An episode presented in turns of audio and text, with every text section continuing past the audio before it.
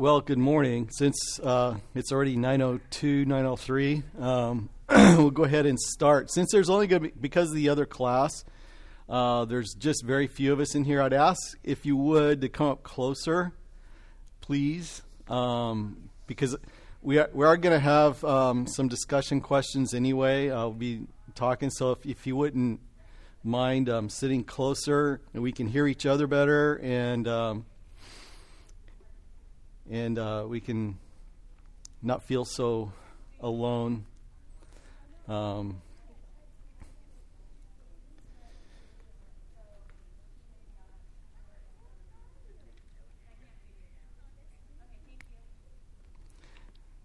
yeah, I'll leave uh, closer being you define closer, so you can you know as close as you can be feel comfortable, but.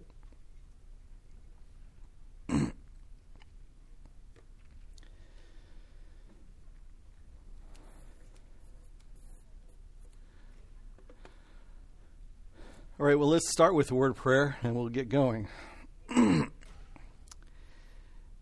Heavenly Father, we are so thankful that you give us life and that you uh, give us um, one another, that we can come this morning and be together and, and we can spend time in your word and we can uh, spend time fellowshipping with each other and encouraging each other. Thank you for um, that, that great thing that you've given to us as being part of your body. And the Lord, bless our time this morning. We want this to be about you and about how we respond to you. In Jesus' name, amen.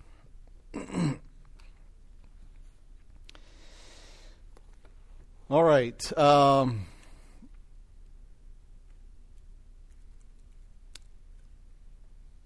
we've been going through this series called called Obedience and Disobedience, and it's uh, a series that's really showing the relationship between God and man and how God so generously calls man um, into his uh, his presence, gives him a, a chance, gives man a chance for a relationship with him, and how man struggles with that, how man is is up and down, and so we have one generation maybe that's that's um, really walks with God and, and worships God, and in another generation that walks away from God and how mankind is, is historically had this issue.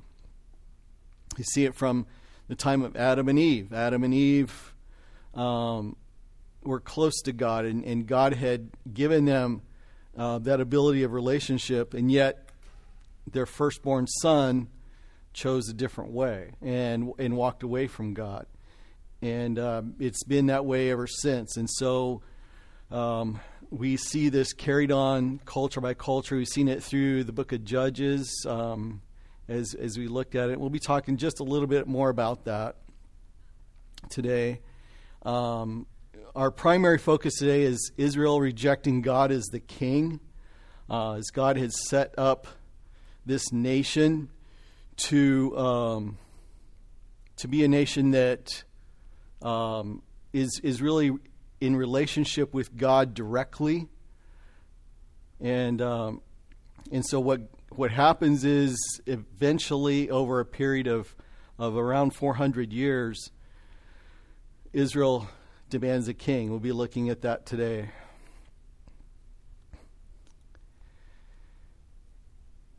Okay. A couple of weeks ago, we were in the book of Judges, and, and we were in the book of Judges for about three weeks. And um, in that book of Judges, we, what we saw is a continual cycle of people uh, being drawn away from serving God to serving idols. So, as a, as a first question, uh, what is the attraction to idolatry? Why does it always seem to be seducing people? What's the attraction?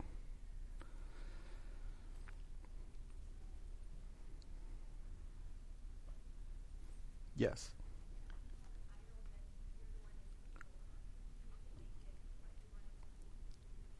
Okay.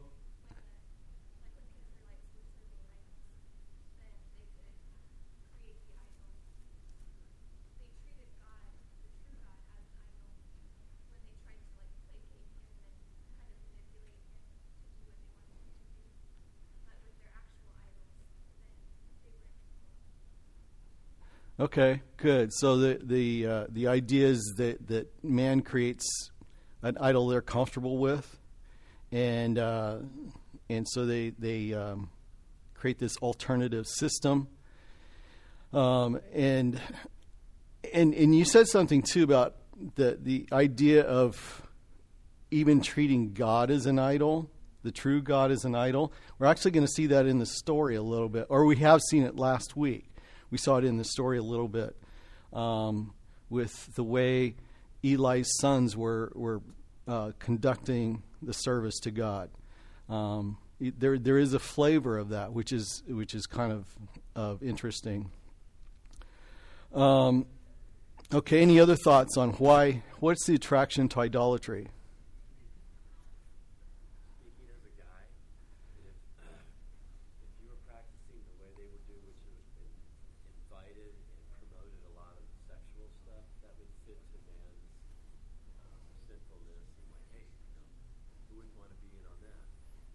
Okay, right. With a lot of the idolatry practices, there's a lot of sexual um, uh, seduction to it.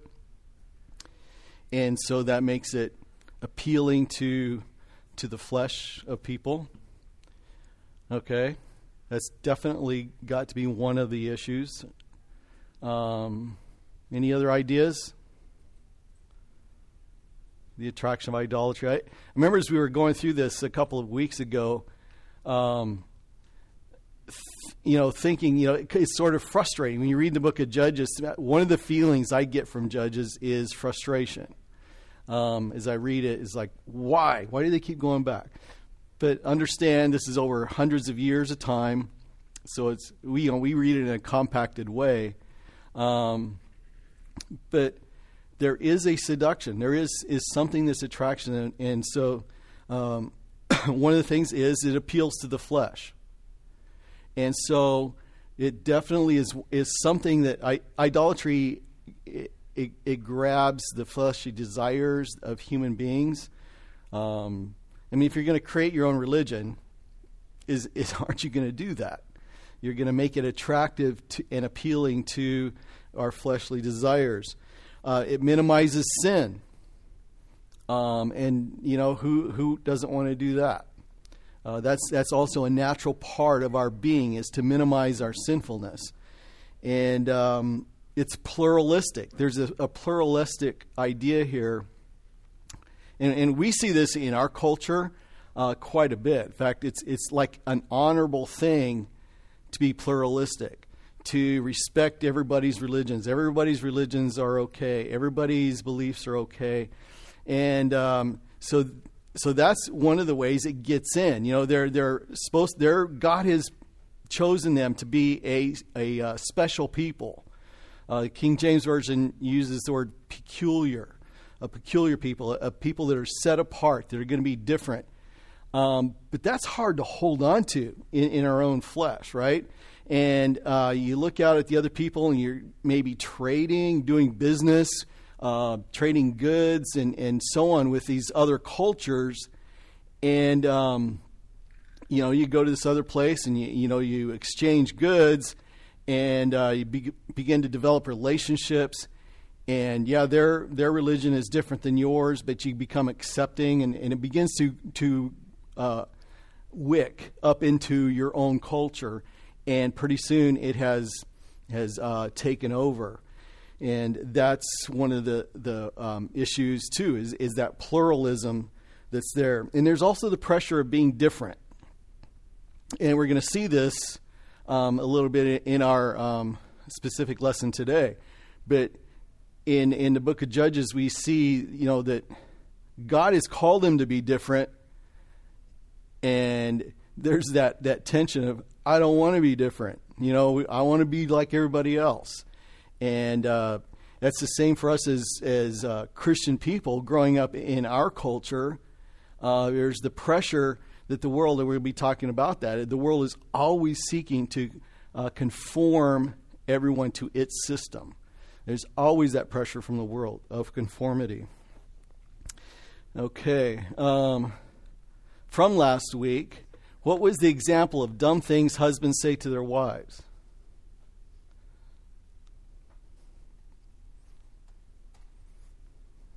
Anybody remember? Last week was was on the birth of Samuel. Um, doesn't jump out to you like it does to me. Uh, whenever I read this, it makes me laugh. When uh, Samuel's father, did you?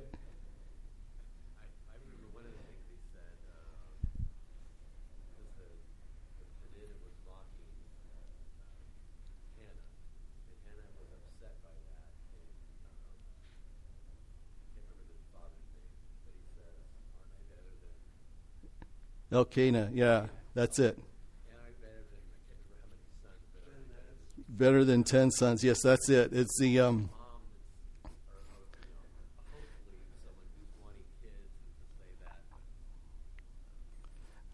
Right. So he, he, he goes they go to the to the place of worship, their yearly worship at Shiloh, and uh, Elkanah brings back to Hannah a double portion.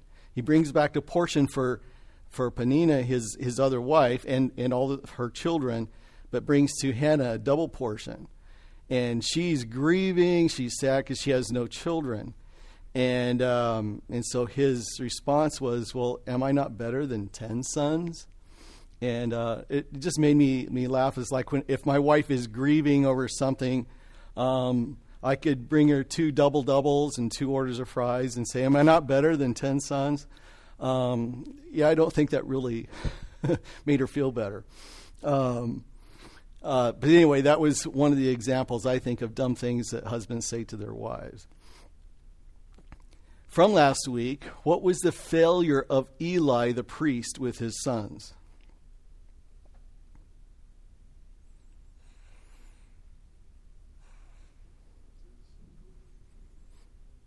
What's that? Discipline, okay.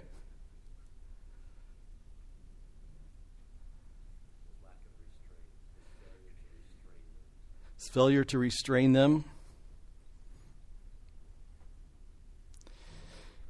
Eli was in a particular position as high priest. As high priest, that was a position that gets handed down father to son. These are his two sons. Eli was is described as a man who fears God and has respect for God, and we do see some examples of that in the narrative. Um, his sons are supposed to take over after him, and he keeps hoping, I guess, that they're going to turn around, but he doesn't do anything himself to make that happen. And one of the things that you remember, there was the, the prophet who comes to Eli and um, issues this declaration from God of what's going to happen and how um, the, the, descendants of, of Eli are going to have short lives. There's ne- not going to be an old man from now on in his descendants' line.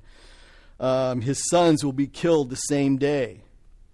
And that will be a, a, a sign that this was all going to come true.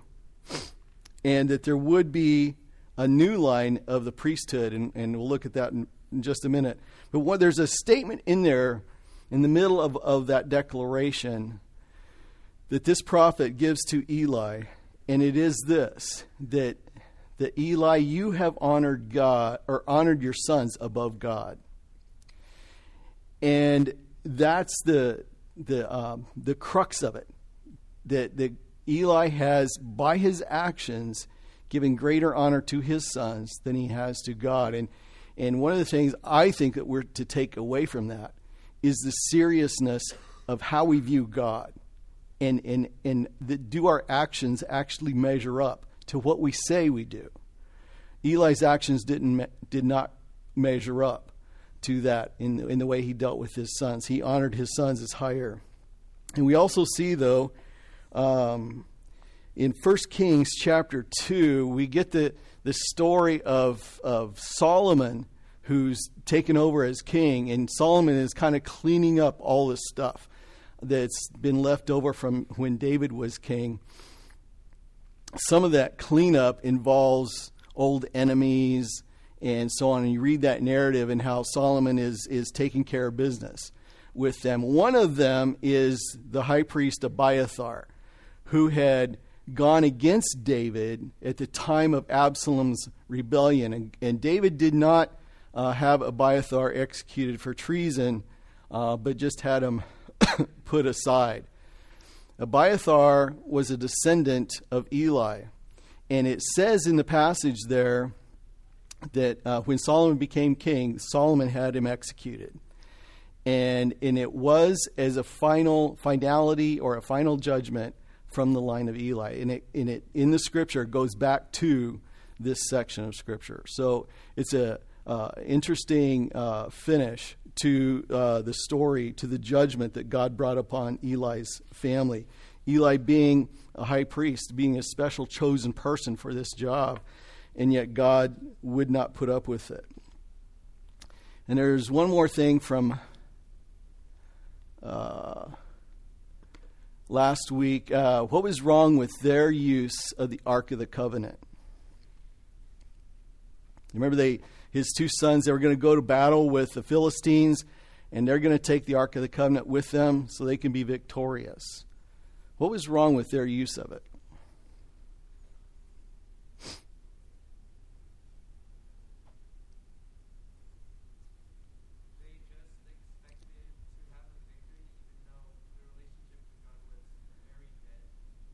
Very good. That's a good answer. It's it's a, a sin of per, uh, presumption, isn't it?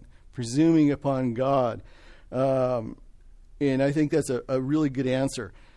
The Ark of the Covenant was symbolic of God. In fact, it was a place where God dwelt, um, and yet God doesn't just let us wield Him around as a as a uh, a superpower for us. Um, I remember uh, the first time I watched uh, Raiders of the Lost Ark, and there was this sense that, that they took the Ark of the Covenant that way, and that the um, and if you've not seen the movie, it has to do with the Nazis, and they're trying to get the Ark because it would be a great power for them. But God doesn't get manipulated like that, um, and and God does what He wants to do, and we're the ones that are to bend to Him, not him been to us. And so uh, God's power doesn't get wielded by us. And they completely misunderstood the whole thing, and they were very presumptuous in what they did. And, and if you read the story further on, the ark eventually comes back to Israel because because God uh, brings about all kinds of plagues and so on to the Philistines because they have it. So they want to get rid of it um, and they send it back to Israel, and uh, it, it, goes into this village, and uh, so there's some Levites there that come, and they, they're going to take care of it, and yet they don't really treat it as holy either. And it, the description there is, is that there's some people that actually looked into the ark and so on. And it says there that God killed over 50,000 people in their village that day. So they wanted to send it to another village, and they did. Um, but uh, God is holy, and the description there is that they did not treat it as holy, not not as they should have. And and we need to remember um, just who God is, and God is not to be manipulated. God doesn't just follow according to our plan. Um, we're to bend to His plan. Yeah, there was that idea. It's a good luck charm, or it's it's some source of magical power, and, and while we have it, you know, the force will be with us. You know, well, your Saint Christopher, yeah. Well, maybe it will, and maybe it won't. God is God doesn't God has His own plan, and and and our place is to humbly submit to that, to submit to His plan and and so that's that's where that is supposed to be. Let's turn to uh, 1 Samuel chapter 8.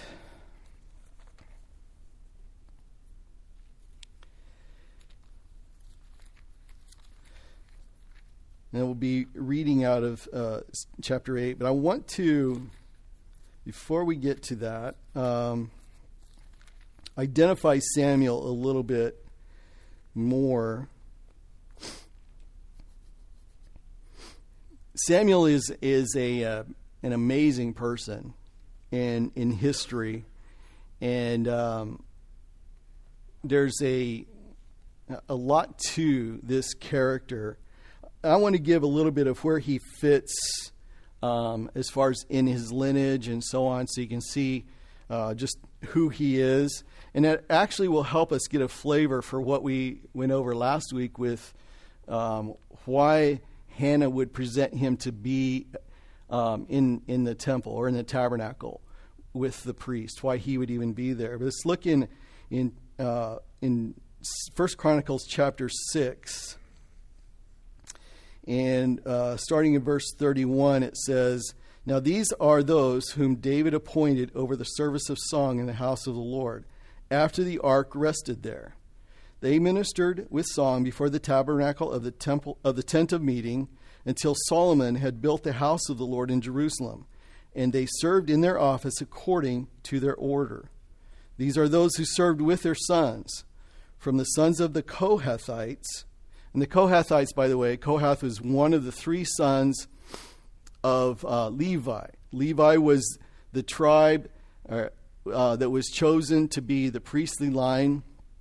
And the Kohathites, um, the sons of Kohath, were to be the ones that actually held the office of priest.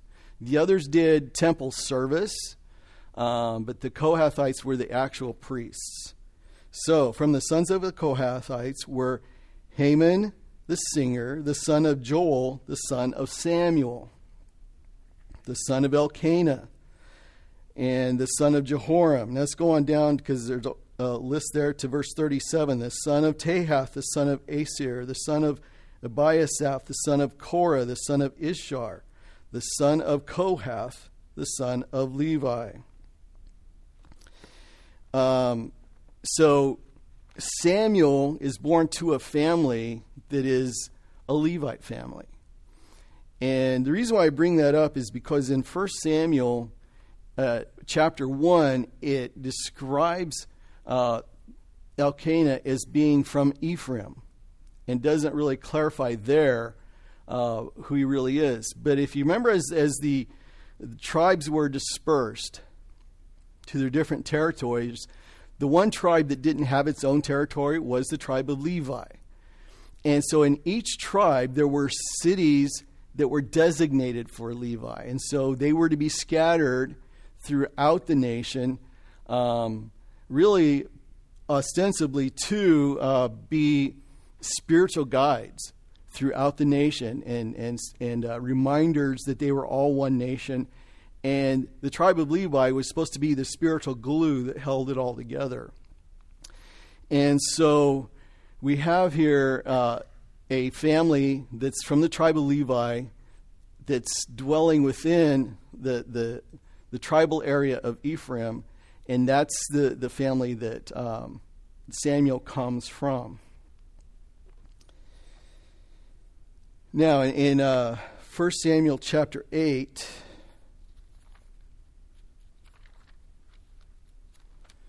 we get the narrative of the um, the demand for the king.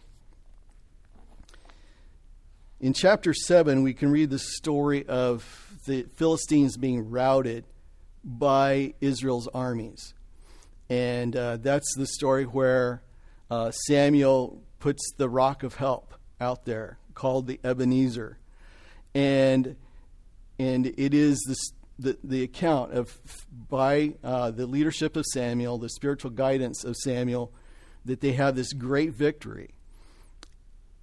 In all of that, though, um, things change. Time goes by, and, and we'll uh, pick it up there in uh, chapter 8, verse 1. It came about when Samuel was old that he appointed his sons judges over Israel. Now, the name of the firstborn was Joel and his second was Abijah. They were judging in Beersheba. His sons, however, did not walk uh, in his ways, but turned aside to dishonest gain and took bribes and perverted justice. Then all the elders of Israel gathered together and came to Samuel at Ramah, and they said to him, Behold, you have grown old, and your sons do not walk in your ways. Now appoint a king for us to judge us like all the nations. But the thing was displeasing in the sight of Samuel when they said, Give, it, give us a king to judge us. And Samuel prayed to the Lord. The Lord said to Samuel, Listen to the voice of the people in regard to all that they say to you, for they have not rejected you, but they have rejected me from being king over them. Like all the deeds which they have done since the day that I brought them up from Egypt, even to this day, in that they have forsaken me and served other gods, so they are doing to you also. Now then, listen to their voice. However, you shall solemnly warn them and tell them of the procedure of the king who will reign over them. So Samuel spoke all the words of the Lord to the people who had asked of him a king. He said, This will be the procedure of the king who will reign over you. He will take your sons and place them for himself in his chariots and among his horsemen, and they will run before his chariots.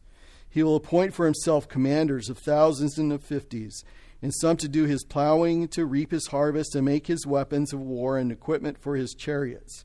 He will also take your daughters for perfumers and cooks and bakers. He will take the best of your fields and your vineyards and your olive groves and give them to his servants. He will take a tenth of your seed and of your vineyards and give them to his officers and to his servants. He will also take your male servants and your female servants and your best young men and your donkeys and use them for his work. He will take a tenth of your flocks, and you yourselves will become his servants. Then you will cry out in that day because of your king, whom you have chosen for yourselves, but the Lord will not answer you in that day. Nevertheless, the people refused to listen to the voice of Samuel, and they said, No, but there shall be a king over us that we also may be like all the nations, that our king may judge us and go out before us and fight our battles. Now, after Samuel had heard all the words of the people, he repeated them in the Lord's hearing. The Lord said to Samuel, Listen to their voice and appoint them a king. So Samuel said to the men of Israel, Go every man to his city.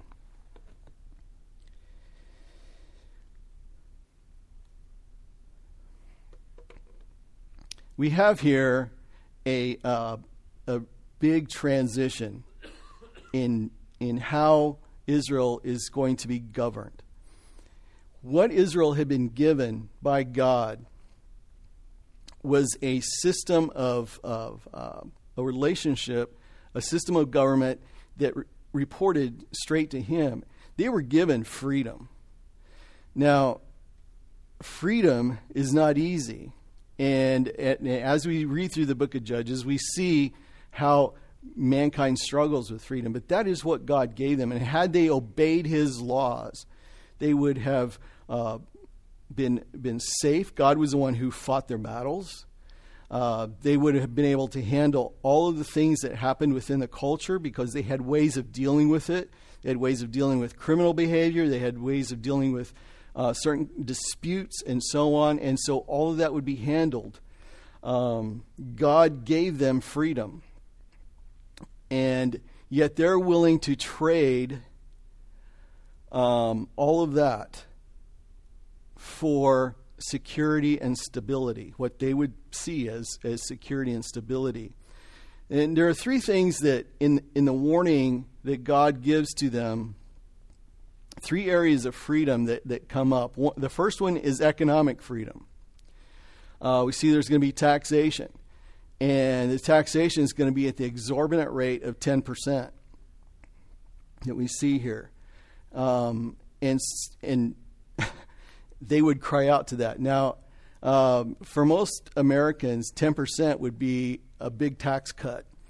Um, but um, to God, that 10% seems overbearing.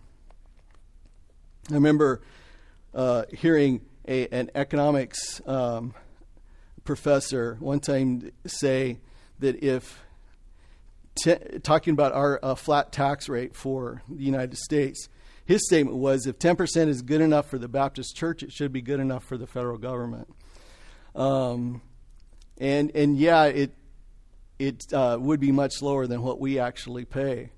Uh, in their culture, they had their tithes and offerings. Their tithes actually uh, when they were all added up, there was there were three tithes, and so it would be about 22 and two thirds percent if you added it all up. It was what they were to be bringing um, either annually or every third year uh, to the temple uh, as their um, tithe to God. That was that was their way of of giving thanks and of remembering who it was that gave them what they have. And so that was their, their way of participating in God's economy. On top of that, though, now would be a king who would be taking more from them. And so there would be uh, that economic freedom that would be taken away from them. Not only that, but, but we're talking about uh, freedom of career. In, in God's culture that He had for them, they had freedom. Unless you were the firstborn son, you could grow up to be, um, choose your career, choose your business, uh, whatever you wanted. If you're the firstborn son, yeah, you're stuck on the farm. You got to stay there and you got to keep it going because it's in the family name. And that was that was God's way of anchoring stability, economic um, stability for every family. Um, but everyone else gets to, to grow up and uh, they can become the jeweler, they can become the carpenter, they can become uh, whatever else um, they wanted to be. That was, that was the freedom that was going to be there. Um, under this system, under the king, that freedom is going to be greatly diminished because it says uh, this king, he's going to take your sons to be in the military. He's going to take your sons to work in his fields. He's going to take your sons to do all these other jobs. He's going to take your daughters to do, to, uh, to do certain jobs. And so uh, that freedom is going to be taken away. No, no, no, we still want a king, they said. Uh, the third one was the conscription. Uh, they're going to be drafted into the military. Um, they're, they're not going to have a choice. Um, when we read in the book of Judges, the, the, the people, the call would go out for an army to come, and, and they would be an all volunteer army. All, all the men who would come would be volunteers. It's not going to be that way anymore. It's going to be um, requirement for for those uh, to to be in the military. So so we see these freedoms that are going to be traded for what they think is going to be security and stability.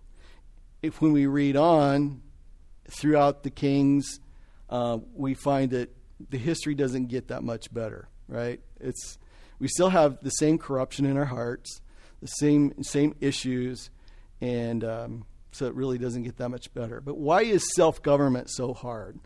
This is, I think, the um, the the issue is. As I read this passage, this is what pops out to me: is is this this idea of trading self government to be ruled. And so, why is self government so hard? Any ideas out there?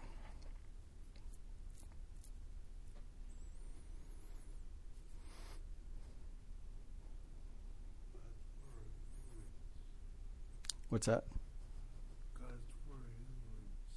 Because we're humans. Okay.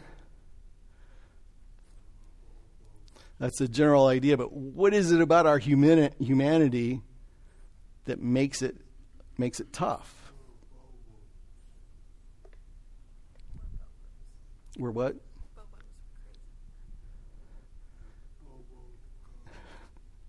okay we have a fallibility in our minds, don't we? Okay.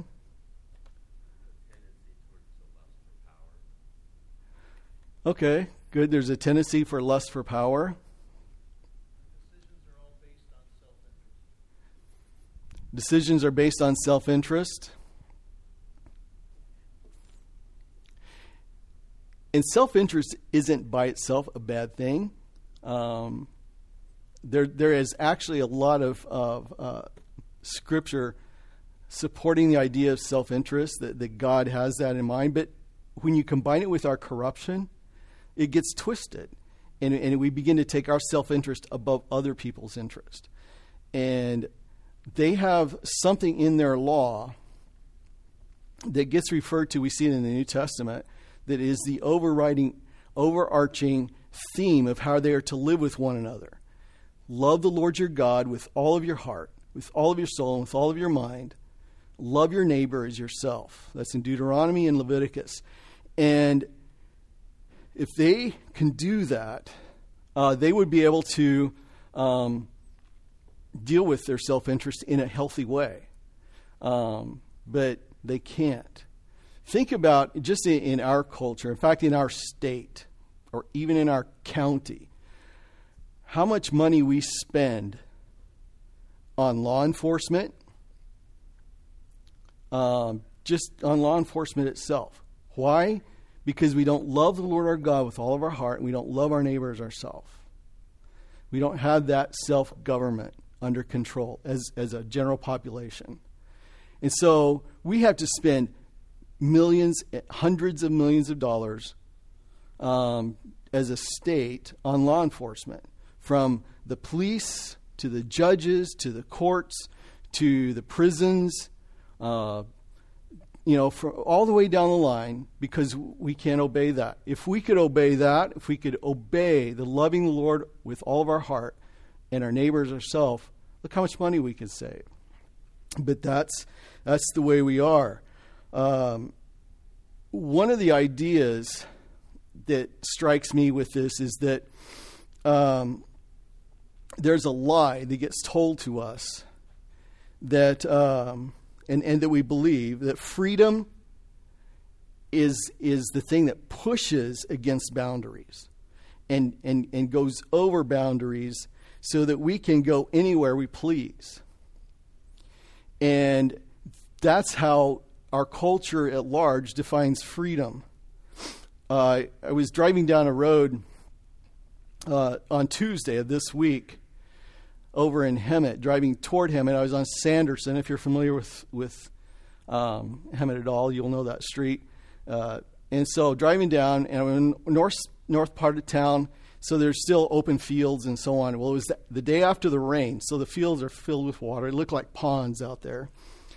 And um, off to the side of the road were a couple of police cars, and uh, they were uh, on either side of this other car that had gone off the side nose first into the bog. that was the word that came to my mind when I saw it. Um, my first thought was, how did that car get there? You know, because it's just face first.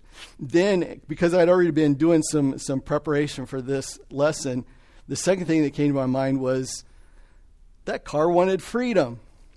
You know, the push against the boundaries. This is, and that's exactly how this is. Uh, the, the lie that we get told is we push against the boundaries, we can be free. Um, that car, however, was stuck. it wasn't going anywhere after that. And so the freedom could only go so far. Um, when I was uh, first learning to drive, one of the things I was told was try to keep it on the black stuff between the trees. Um, and, and that's where the freedom is, right? The freedom is when you stay within the boundaries. And think about it in, in other areas of life, like a budget, a financial budget.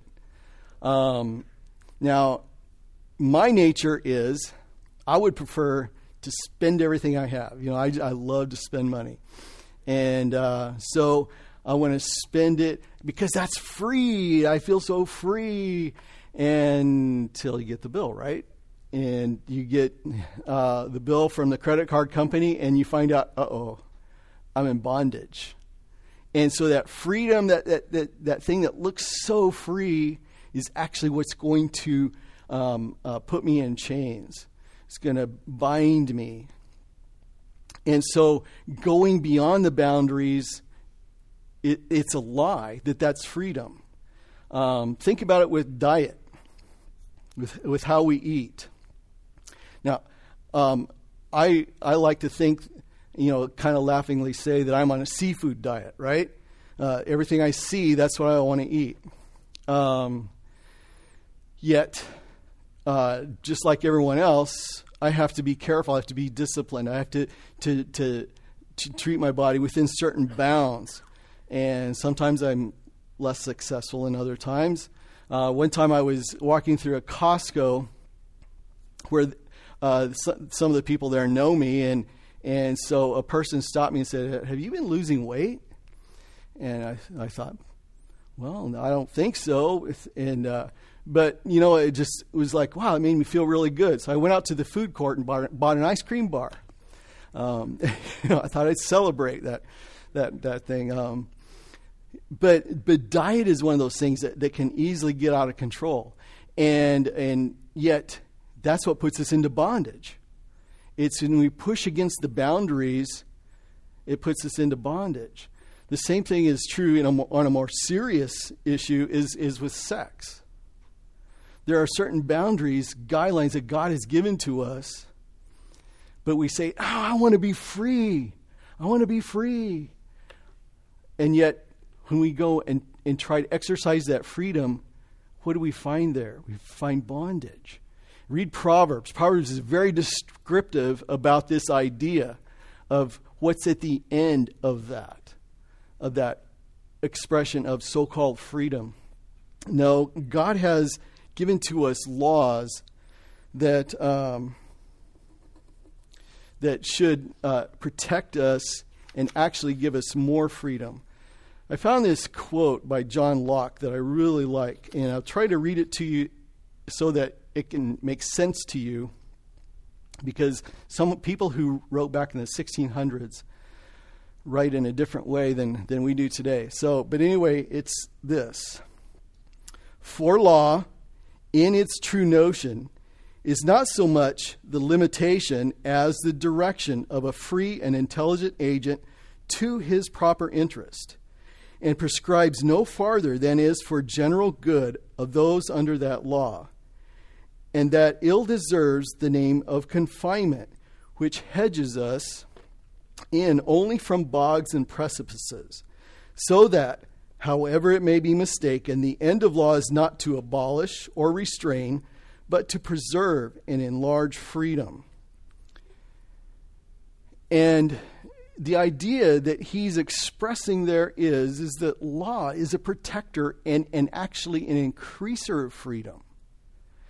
And he's getting his ideas from the Bible. He, he's, he's, he's understanding that God has given to us law and given to us structure to free us. Um, there was a, a Jewish rabbi that we're very familiar with who's walking through first century Israel, and he's encountering all of the, the regulation and, and, the, and the heavy weights that are put upon people from all of their laws and the, the extra things that have been piled upon people. And Jesus said to them, Come unto me, all you that labor and are heavy laden, and I will give you rest. Take my yoke upon you and learn of me. My yoke is easy, my burden is light. That's been God's intent. That's God's heart for us.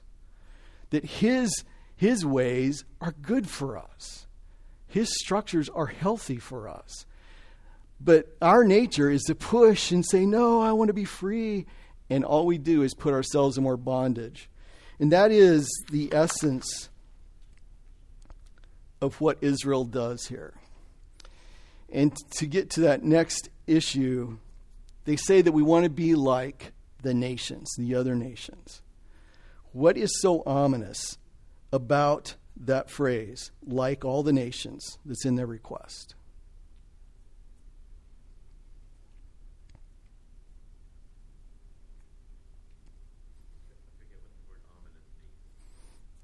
Ominous. Ominous is, is something that is, is a warning of something dangerous. There's, there's a dangerous warning there.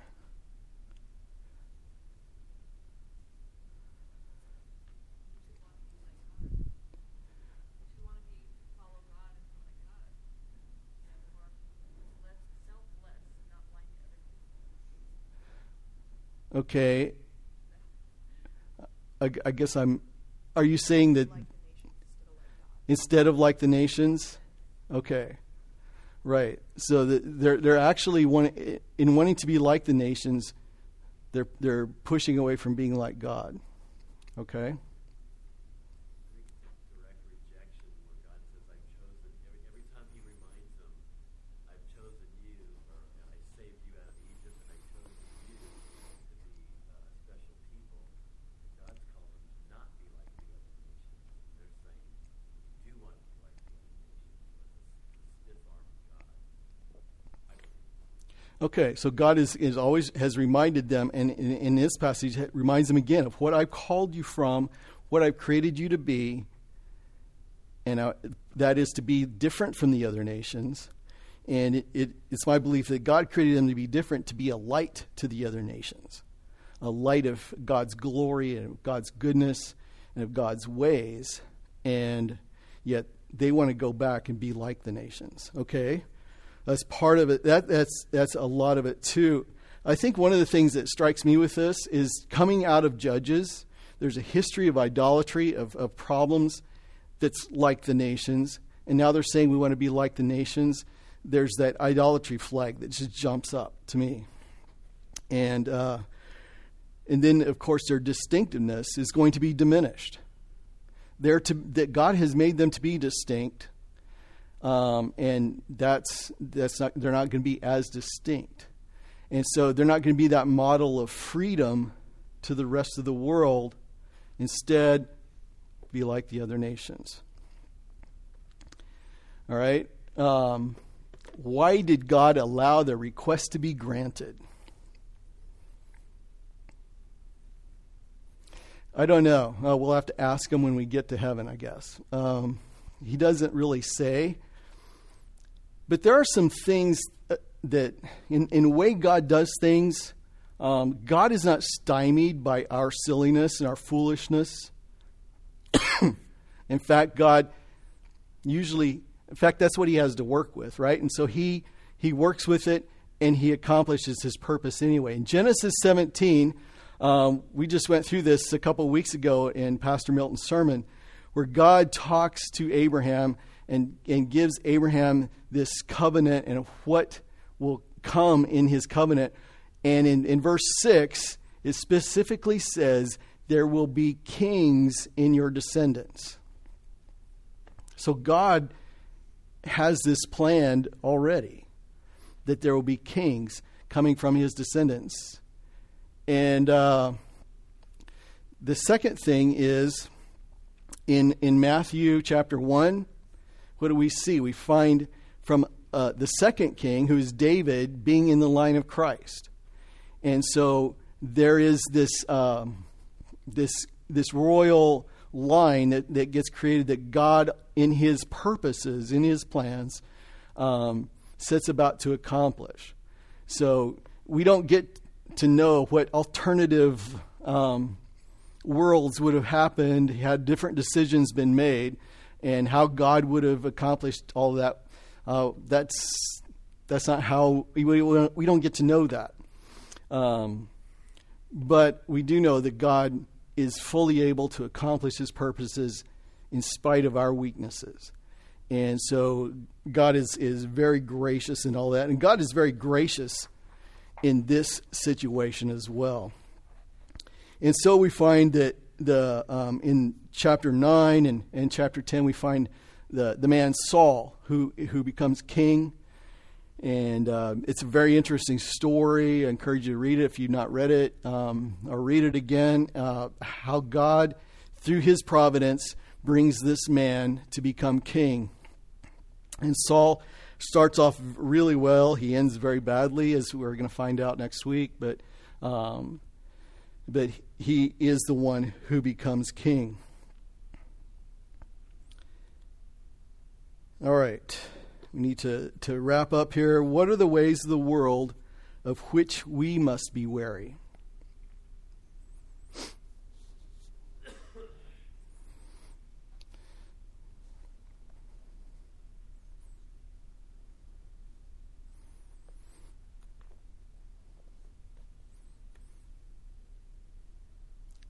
Speak loudly so we can hear you.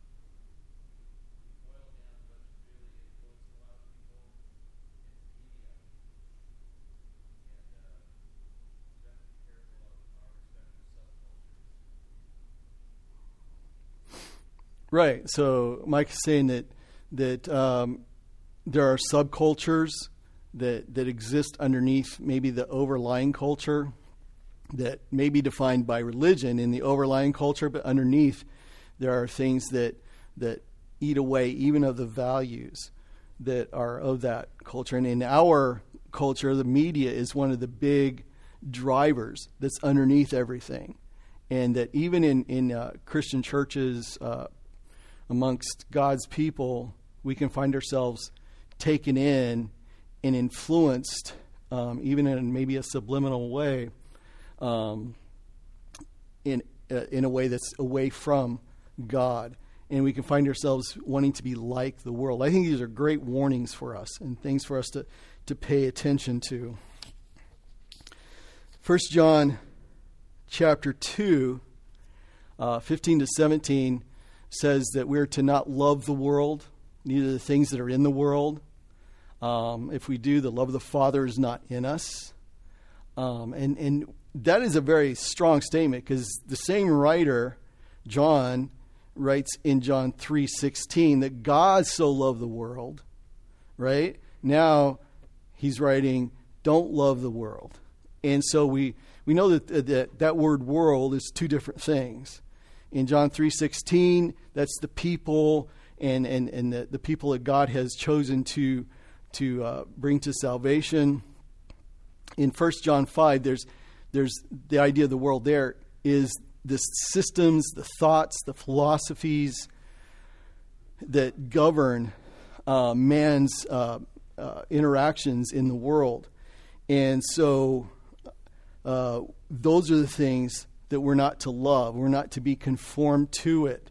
And John goes on to list three things there lust of the flesh, lust of the eyes, and the boastful pride of life that come out in the systems of the world. And those are, we don't have time right now for the analysis of those three things, but those are the three, three items that really you can find at the core of the world's philosophies and the world's systems. And uh, those are things that we're not to emulate, not to go along with. We are to be different from that. God has called us to be distinct.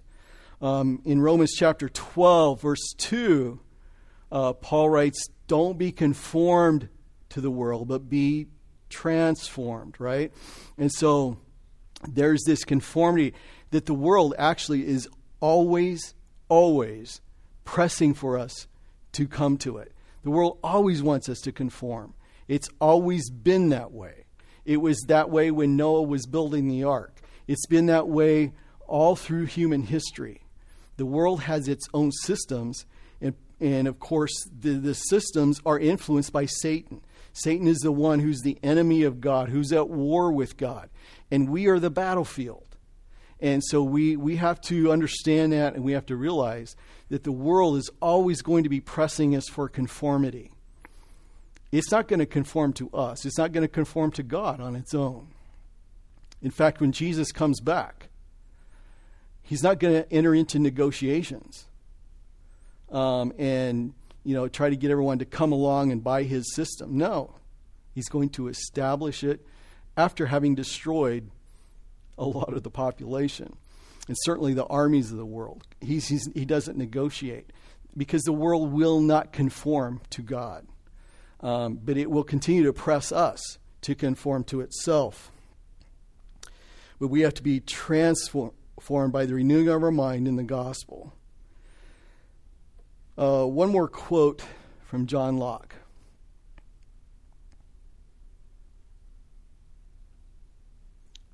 Oh, wait a minute. Do I? Oh, before we get to that. What is the freedom we have, regardless of the governmental system under which we live? Well, to love God with all of our hearts and to love our neighbors ourselves. We have that freedom, right? We can always do that no matter what governmental system we live in uh, we can still do that. We have that freedom. And that is a very freeing thing to that. God's laws are perfect. And his laws are given to us that we may walk in freedom and in dignity as a human being. And another thing we can do is to be transformed by the renewing of our mind. Okay, another this this uh, last quote from John Locke As men, we have God for our king, and under, we are under the law of reason. As Christians, we have Jesus the Messiah for our king, and are under the law revealed by him in the gospel. And under any society, under any governmental system, we can have this in our hearts. This is who we can be as Christians, as followers of Christ. All right, and I want to close with Psalm 36.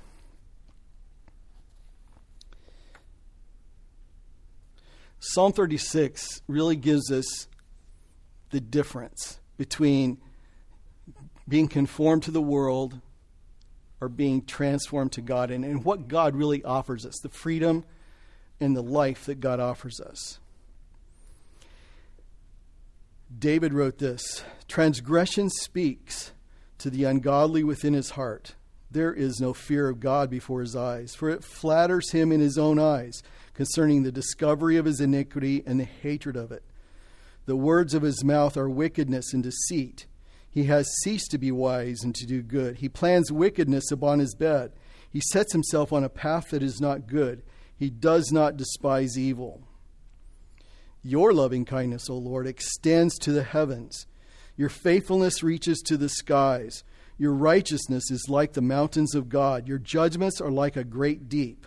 O Lord, you preserve man and beast. How precious is your loving kindness, O God, and the children of men take refuge in the shadow of your wings. They drink their fill of the abundance of your house, and you give them to drink of the river of your delights. For with you is the fountain of life. In your light we see light. O continue your loving kindness to those who know you, and your righteousness to the upright in heart. Let not the foot of pride come upon me, and let not the hand of the wicked drive me away. There the doers of iniquity have fallen, they have been thrust down and cannot rise. I think that's a really great description of what we've been talking about. You have the contrasts of, of worldviews, and um, you have the effects of what um, peace with God is, um, and and the warning at the end of of not departing from that and not getting caught up in ourselves, so that we miss what God has given to us. God is our Creator, and He's the one who designed us, and He's the one who wants the best for us. And our place is a place of faith, trusting in His design, trusting in what He wants. The law of the Lord is perfect, and we can we can uh, trust in that. All right, let's close in prayer. Father, thank you for rescuing us from darkness and giving us light and helping us to see. Lord, you're the one who brings dignity to our life. You're the one who gives us freedom. You're the one who uh, makes our life meaningful and matter. Lord, help us to be um, wary and watchful from our own ways, our own flesh, the, own, the, the things that are around us that can deceive us.